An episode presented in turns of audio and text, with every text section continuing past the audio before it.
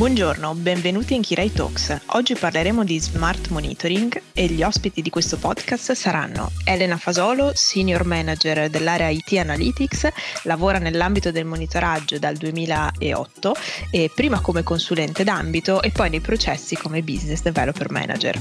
Gli altri ospiti saranno Stefano Bertolin, Solution Architect sempre dell'area IT Analytics che dal 2013 lavora nell'ambito dell'Application Performance Monitoring, Elisa Vaccarino, Solution Architect dell'area IT Analytics che dal 2012 lavora nell'ambito Networking Monitoring. Buongiorno a tutti, piacere di essere qui con voi. Buongiorno a tutti. Ciao, buongiorno. Buongiorno. Elena, io inizierei con te eh, subito con un po' una domanda di, di scenario. Um, come mai ha senso, secondo te, parlare di monitoraggio oggi? Ci sono ancora delle nuove sfide che si possono portare avanti? Quali sono, uh, a tuo avviso, le nuove esigenze che, che evidenzi, che trovi presso i clienti? Guarda Federica, oggi la digital transformation la sta facendo da padrone e sta portando grossissimi cambiamenti in molti ambiti legati sia all'erogazione dei servizi dig- digitali e sia anche alla loro gestione. Di conseguenza dobbiamo riorganizzare tutte le modalità con cui questi servizi vengono gestiti e poi anche monitorati. I cambiamenti che ci sono sono molteplici, sono nelle architetture applicative con l'avvento dei microservizi e del cloud, eh, sono requisiti sempre più stringenti verso le infrastrutture, ci sono novità nella gestione e nell'utilizzo della rete, ma i cambiamenti interessano anche le organizzazioni delle grandi aziende. I team non sono più uh, silos based, ma sono sempre più eterogenei e interconnessi e quindi di pari passo anche gli strumenti da utilizzare devono essere sempre più trasversali e utili a questi team eterogenei. I cambiamenti si fanno sentire anche sugli utenti finali, che diventano sempre più esigenti e si aspettano applicazioni user-friendly, performanti, veloci, intuitive. Forse è questo proprio eh, l'aspetto in cui il monitoraggio sta evolvendo di più e in cui ci sono grosse novità. Molti clienti ci stanno iniziando a chiedere eh, di analizzare le performance e la customer experience proprio per indirizzare queste problematiche. Vero Stefano? Sì, devo dire che in questi ultimi anni ci si sta registrando una tendenza nel cambiamento in questo senso, nel senso che molti dei nostri clienti stanno chiedendo eh, funzionalità di monitoraggio per eh, orientarsi eh, nella, nel, appunto nel monitoraggio non soltanto degli aspetti più tecnici relativi alle loro applicazioni, ma quello che riguarda proprio quella che è l'esperienza dell'utente finale. Qual, qual è cosa vede l'utente, quali sono le performance e qual è lo stato del servizio percepito da lui. In particolare ci sono stati un paio di nostri clienti che hanno aperto le danze in quest'ambito, eh, entrambi, entrambi, in ambito assicurativo.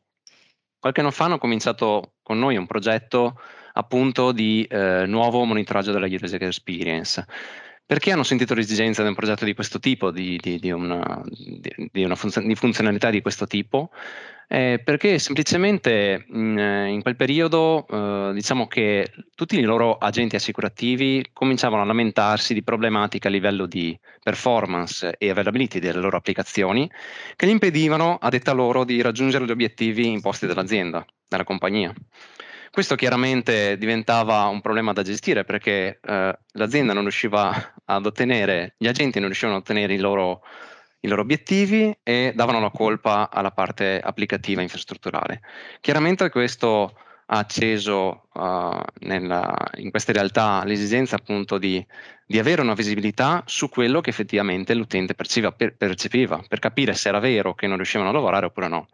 Quindi questo per dire che tante volte noi associamo l'importanza della user experience in realtà molto più orientate al, diciamo, all'utente finale, pensiamo a Facebook, pensiamo a Uber, pensiamo a servizi diretti effettivamente al cliente finale.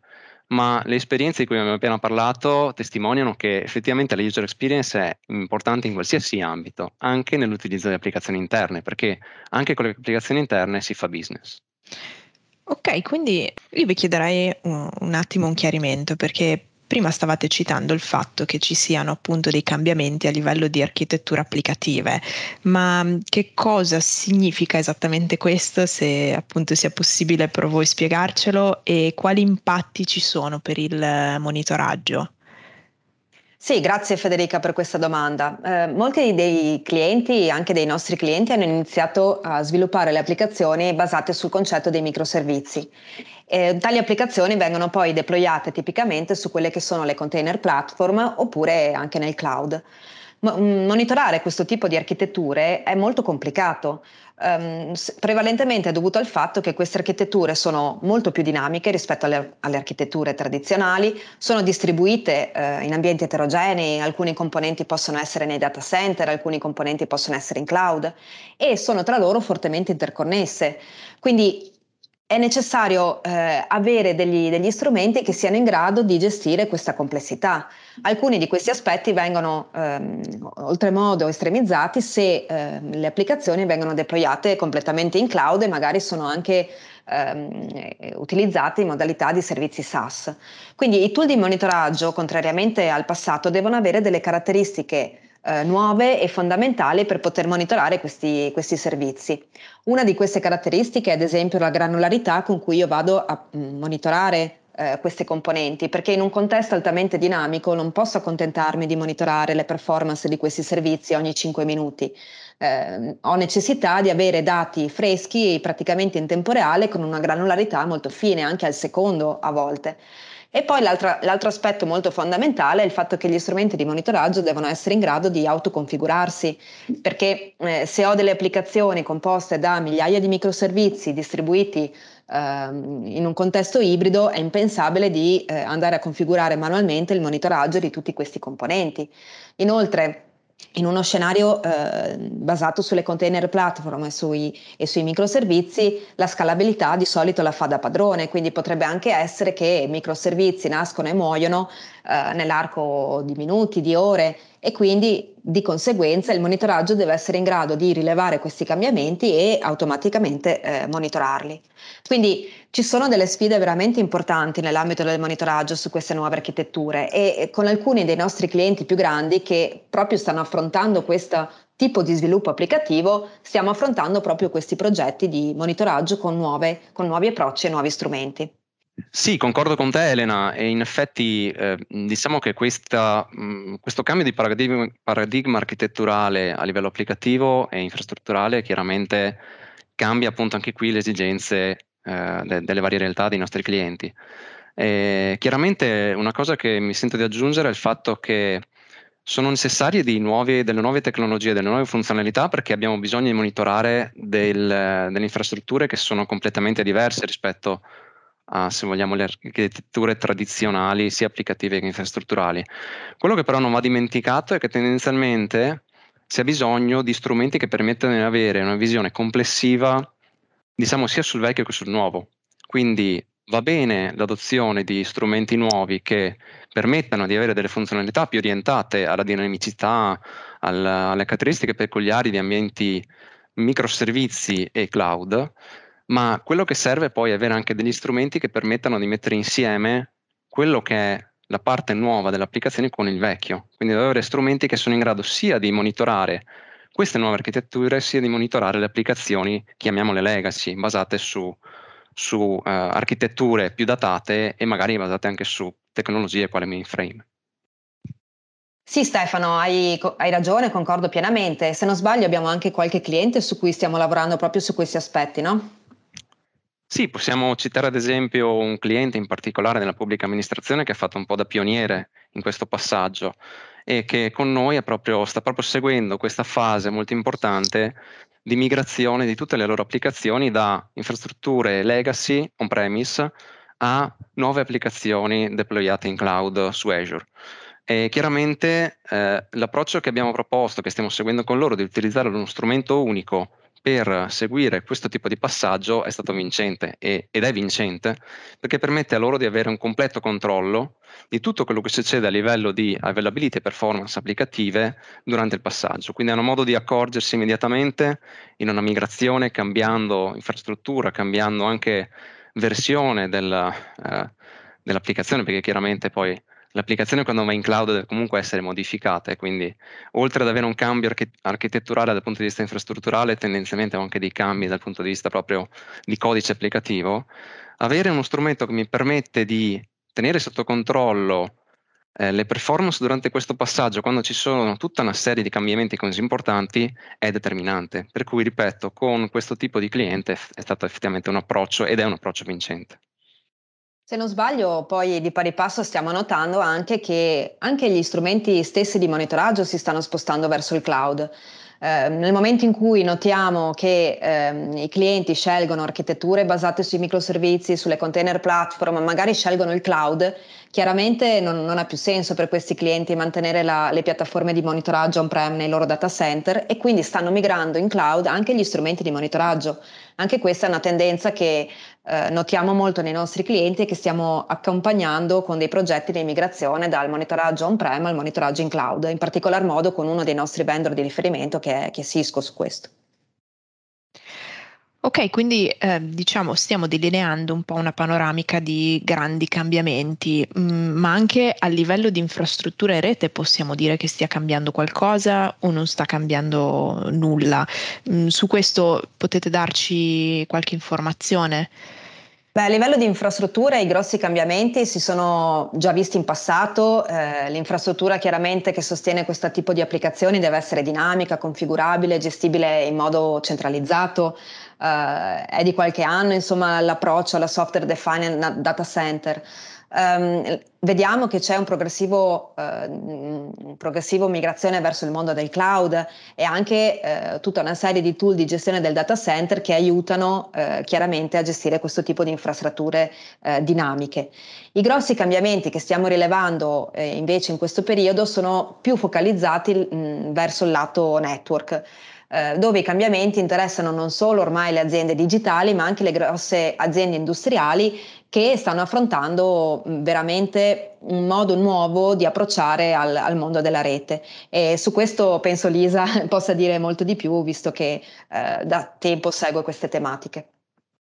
Sì, è vero. Infatti, come dicevi esattamente tu, si parla di software defined networking o quella che viene definita network on demand. Um, questa tipologia di, di architettura viene progettata appunto in modo flessibile, semplice da gestire e che si possa adattare meglio al, alle esigenze del business.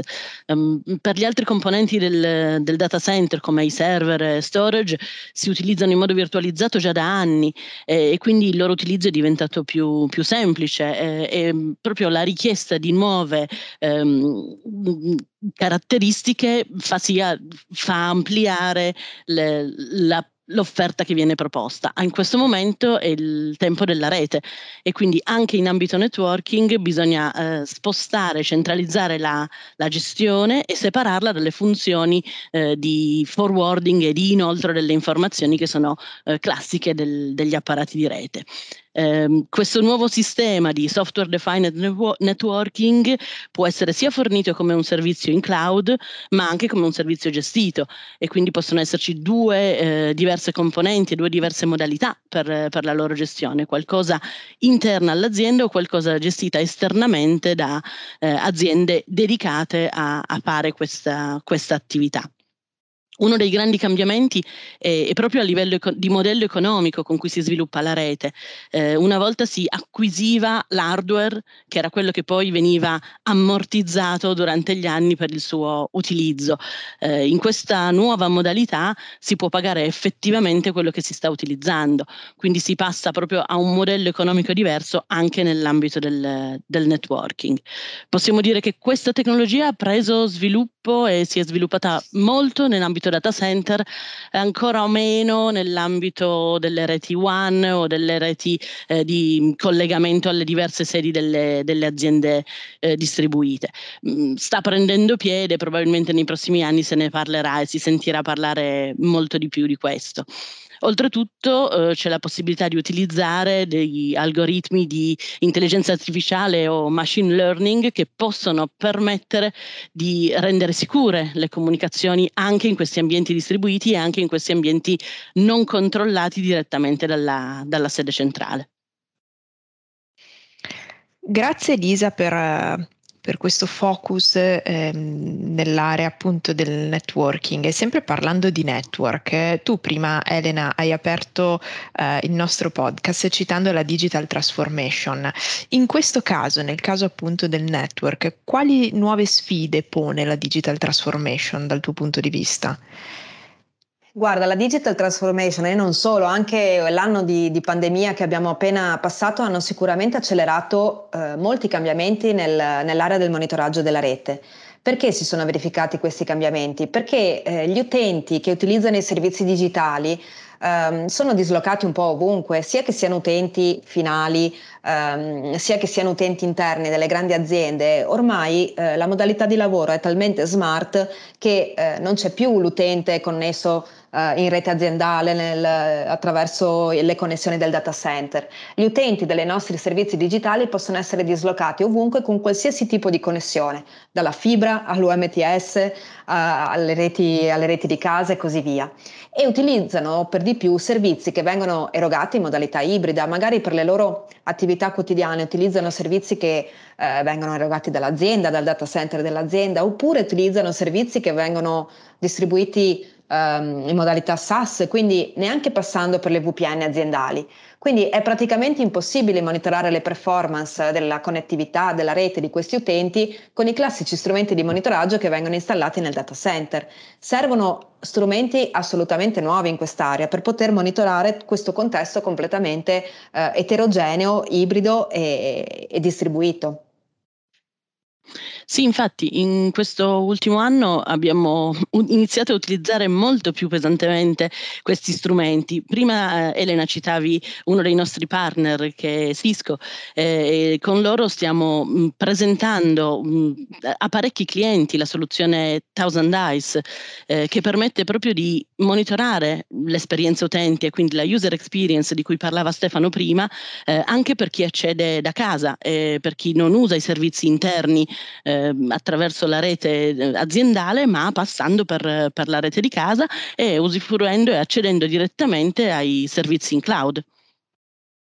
Sì, mm, a tal proposito mi viene in mente ad esempio un progetto che abbiamo seguito con un nostro cliente, tra l'altro nell'ambito, nell'ambito industriale, eh, che proprio con Thousand Eyes ehm, abbiamo aiutato a monitorare appunto le, le, l'end user experience degli utenti che lavorano in particolare da casa su strumenti come Salesforce o Teams.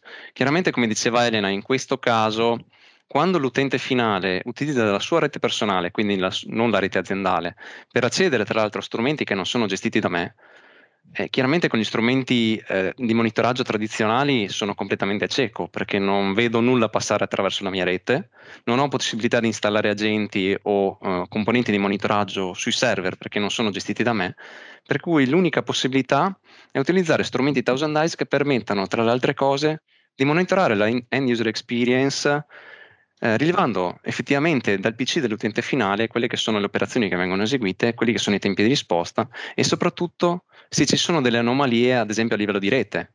Cioè, aiutandomi a capire se ci sono anomalie a livello di rete, dove sta il problema. È un problema a livello di ADSL dell'utente, di fibra dell'utente, è un problema a livello di eh, servizio target, di provider che, che, avuto, che, che non è stato in grado di erogare il servizio per un determinato lasso di tempo è un problema dell'Internet Service Provider. Uno strumento come Thousand Eyes permette di aiutarci a eh, monitorare questo tipo di situazioni e a capire effettivamente quando c'è un problema, dove sta il problema. Ok, quindi um, mi sembra di capire che gli strumenti di monitoraggio ad oggi siano molto più interconnessi rispetto al passato e che gli utilizzatori siano uh, anche più eterogenei. È corretta questa, questa deduzione? Cosa, eh, cosa ne pensate? Assolutamente sì. Oggi eh, nell'ambito del monitoraggio si parla prevalentemente di observability. Tutti i vendor sul mercato, o almeno i più grossi, eh, utilizzano questo termine, ovvero è la capacità eh, di uno strumento di monitoraggio di eh, poter monitorare la funzione, le modalità di utilizzo dei servizi digitali dal client fino al back-end, come abbiamo detto eh, anche prima. Chiaramente per riuscire a seguire questo percorso, questo insieme di connessioni, ehm, questi, questi, passaggi che, che, avvengono naturalmente nelle architetture applicative, ogni volta che io invoco eh, una chiamata o una funzione su un servizio digitale, servono strumenti in grado soprattutto di fare correlazione perché quello che io raccolgo nel campo lato client non è la stessa cosa di quello che raccolgo lato data center, lato cloud, lato backend, quindi servono strumenti veramente molto sofisticati che siano in grado in modo automatico di correlare le informazioni raccolte e di farmi percepire eh, di farmi avere una visibilità a 360 gradi di quello che, che, è, eh, che serve per poter erogare quella funzione che l'utente ha richiesto. Quindi eh, i tool veramente devono essere, eh, spesso bisogna avere un unico tool, diciamo un insieme di tool interconnessi tra loro che siano in grado Uh, di darmi questa visibilità. Poi naturalmente nel momento in cui ho questa visibilità e capisco che problematiche ci sono, per poter andare in drill down su sistemi specifici, su backend specifici, sui database, sui mainframe e così via, sulla rete, continuerò ad utilizzare gli strumenti specifici per quell'area, ma avere uno strumento che um, sia in grado di darmi la prima visibilità e capire qual è almeno l'area dove ho i problemi è assolutamente fondamentale in questo contesto. Poi individuato il problema cercherò di fare drill down con gli strumenti specialistici che, che ho a disposizione. E lo stesso uno strumento eterogeneo, eh, uno strumento interconnesso, eterogeneo in questo caso, mi consente anche di, eh, di dare delle risposte a, a, quei team che sono sempre più eh, misti e, e, che collaborano insieme per identificare i problemi.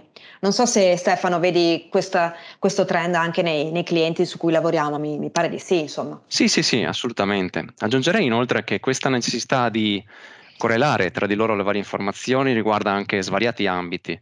Eh, quando ho cominciato a lavorare io nel mondo dell'application monitoring si cominciava a parlare di DevOps, quindi della necessità di avere degli strumenti, tra le altre cose, che mi permettessero di mettere a fattorno comune metriche, informazioni, dati eh, utili sia all'ambito operation che all'ambito sviluppo perché comunque si, si, si, cominciava a capire che c'era la necessità di condividere le informazioni e di correlarle tra di loro. Negli ultimi anni questo concetto di DevOps si, sta, si è arricchito e si sta arricchendo sempre di più. Eh, come ben sapete, ultimamente si sente parlare molto anche di DevSecOps o SecDevOps, come che dir si voglia, quindi della necessità di includere all'interno di un unico strumento analisi dati che riguardano non solo la parte di eh, DevOps e quindi di analisi tecnica delle performance dello stato dal punto di vista infrastrutturale, ma anche infor- informazioni relative alla security, perché chiaramente questo ciclo di rilascio continuo di, nu- di nuove versioni delle applicazioni e dei servizi richiede non soltanto di mantenere sotto controllo le performance del servizio stesso, ma anche la sicurezza. E oltre alla sicurezza, ultimamente si sente molto parlare anche della necessità di avere una correlazione immediata con dati di business e quindi si comincia a parlare anche di BizSec DevOps. Eh, Dio solo sa quanto, quanto, avanti andremo con l'aggiunta delle, eh, delle, delle, varie, delle, varie, sigle. Insomma. Comunque questo per dire che abbiamo sempre bisogno di, di maggiore integrazione tra le varie informazioni, di performance, di security, di business, perché ho bisogno di sapere quando ad esempio un'applicazione non sta performando bene, qual è l'impatto a livello di business, quali sono gli utenti impattati, quanto, quanto sta incidendo un disservizio sul, sul, sul, sul mio fatturato. Eh, quanto tempo avrò bisogno di, per, per, risolvere una problematica e quindi quando, quanto sarà effettivamente l'impatto finale. Cosa devo dire ai miei utenti per avvisarli del fatto che in questo momento c'è un'anomalia in corso? Insomma, abbiamo svariati aspetti, non solo dal punto di vista tecnico, ma anche di sicurezza e business che eh, sempre di più avremo bisogno di correlare tra di loro. Eh, gra- grazie Stefano perché hai appena dato in effetti una, una visione per cui mh, vediamo una molteplicità, tantissimi dati raccolti grazie appunto a queste piattaforme avanzate di, di monitoraggio. Però appunto entrando un po' nello specifico, poi come vengono analizzati questi dati e come si possono interpretare? Eh, buona domanda Federica, questa è una delle sfide più importanti di questo periodo. Eh, il volume di dati prodotti dalle piattaforme di monitoraggio moderne cresce esponenzialmente nel tempo e veramente, diventa veramente impossibile poter analizzare, digerire e utilizzare questi dati in, in modo manuale, diciamo così, tramite delle analisi su delle dashboard costruite manualmente. Molti vendor, anche i vendor con cui normalmente eh, lavoriamo, come ad esempio Cisco App Dynamics, offrono strumenti di analisi ehm, automatica basati su, sul machine learning, quindi su algoritmi intelligenti che sono in grado di analizzare questa grossa mole di dati per portare all'attenzione eh, degli specialisti le evidenze più importanti e chiaramente gestibili poi tramite un processo eh, di, di, di, analisi manuale. Um, a volte però quello che ci chiedono i clienti è qualcosa di ancora diverso, eh, è la possibilità di sfruttare eh, tutti i dati raccolti dalle piattaforme di monitoraggio in un modo cross per risolvere degli use case specifici che i nostri clienti hanno, delle domande specifiche ehm, per le quali vogliono utilizzare questi dati per ottenere delle risposte. E allora in questo caso ehm, invece si realizzano tipicamente dei progetti su delle piattaforme ehm, su degli stack che, che, sono appunto fatti apposta per, per, questo scopo e che consentono ehm, di ehm, memorizzare una grossa mole di dati al loro interno e per poi poterli analizzare con degli algoritmi, delle tecniche eh, di analisi classica piuttosto che di machine learning implementati e realizzati ad hoc per rispondere a quello use case specifico, a quella domanda specifica di quel cliente. Eh, un vendor con cui lavoriamo molto in, questa, in quest'ottica è Elastic eh, perché è proprio predisposto per poter monitorare e per poter raccogliere tanti dati, non solo dati dalle piattaforme di monitoraggio, ma anche dati che provengono da altri contesti e costruirci sopra poi tutta una serie di analisi, di dashboarding, ehm, di, di, algoritmi che sono custom per eh, quell'esigenza specifica, quello use case specifico di quel cliente. Quindi da un lato avere le piattaforme di monitoraggio che raccolgono eh, e monitorano eh, i, miei, i, miei, ecosistemi con tutti i loro algoritmi di machine learning e poi tante volte vengono affiancati queste, queste piattaforme più eh, general purpose per risolvere delle domande specifiche che utilizzano proprio i dati raccolti sul campo da, dagli strumenti di monitoraggio. Abbiamo, ne abbiamo qualche esempio di progetti di questo tipo, sia in area network, sia in area ehm, applicazioni, quindi ci sono diversi use case che possono essere affrontati eh, questo, con questo approccio. Sì, sì, in Area Network ad esempio l'abbiamo utilizzato per eh, raccogliere e centralizzare le informazioni delle connessioni VPN. Lo dicevamo prima, lavorando da casa gli utenti per accedere alla rete eh, aziendale utilizzano una VPN, quindi quest'ultimo anno c'è stata un'esplosione dell'utilizzo di, di, questo tipo di connessioni, molto di più rispetto a prima e questo ha fatto sì che i clienti avessero la necessità di monitorarlo molto più nel dettaglio, quindi raccogliere più dati e poterli visualizzare in modo più, più dinamico e, e più fruibile a tutta la, la, parte aziendale, non solo al tecnico che si occupa direttamente di, di quella configurazione. Eh, in più, ad esempio, abbiamo presentato anche il caso di, eh, dell'utilizzo della quantità di virtual machine che vengono condivise tra persone dello stesso team. È un caso un po' particolare dove gli utenti lavorano tutti sullo stesso applicativo ma da posti diversi e lo fanno tramite questa, questa soluzione di, di virtual machine. Questo ci ha permesso di mettere insieme informazioni che arrivavano veramente da ambienti diversi, quindi dal cloud, eh, dal data center, eh, da, dalle configurazioni eh, più standard. Ed è stato un un esercizio veramente interessante da, da, condividere col cliente. Un, altro esempio ancora che ci ha portato un, un, buon riscontro da parte del cliente è stato quello di collezionare le informazioni a livello worldwide da tutte le sedi di, di un'azienda e visualizzare in un'unica dashboard le informazioni collezionate via eh, NetFlow. Um, il protocollo NetFlow è sempre stato um, utile per raccogliere queste informazioni, ma la visualizzazione dinamica eh, è, stato, è flessibile, è stata quella che ha portato all'interesse del cliente eh, andare nel dettaglio di, di questo tipo di, di, informazioni, soprattutto la dinamicità e la mh, facilità di fruibilità del, del dettaglio dell'informazione. Sì, aggiungo che eh, un'altra esigenza tipica eh, in quest'ambito è quella che chiaramente conosciamo tutti, che è un'esigenza abbastanza tipica negli ultimi anni, è quella di raccogliere eh, informazioni dai file di log. Chiaramente eh, un po' tutte le, le realtà eh, da, da, da qualche, già da qualche anno hanno cominciato ad adottarsi di strumenti che permettono di leggere in modo automatico, centralizzare e analizzare informazioni recuperate dai, dai file di log. Un'ulteriore esigenza che sta emergendo in, in questi ultimi anni è quella non solo di raccogliere informazioni da questi file di log, da, dalle informazioni presenti all'interno di questi file, ma anche di metterle in relazione con le altre informazioni che ho già a disposizione.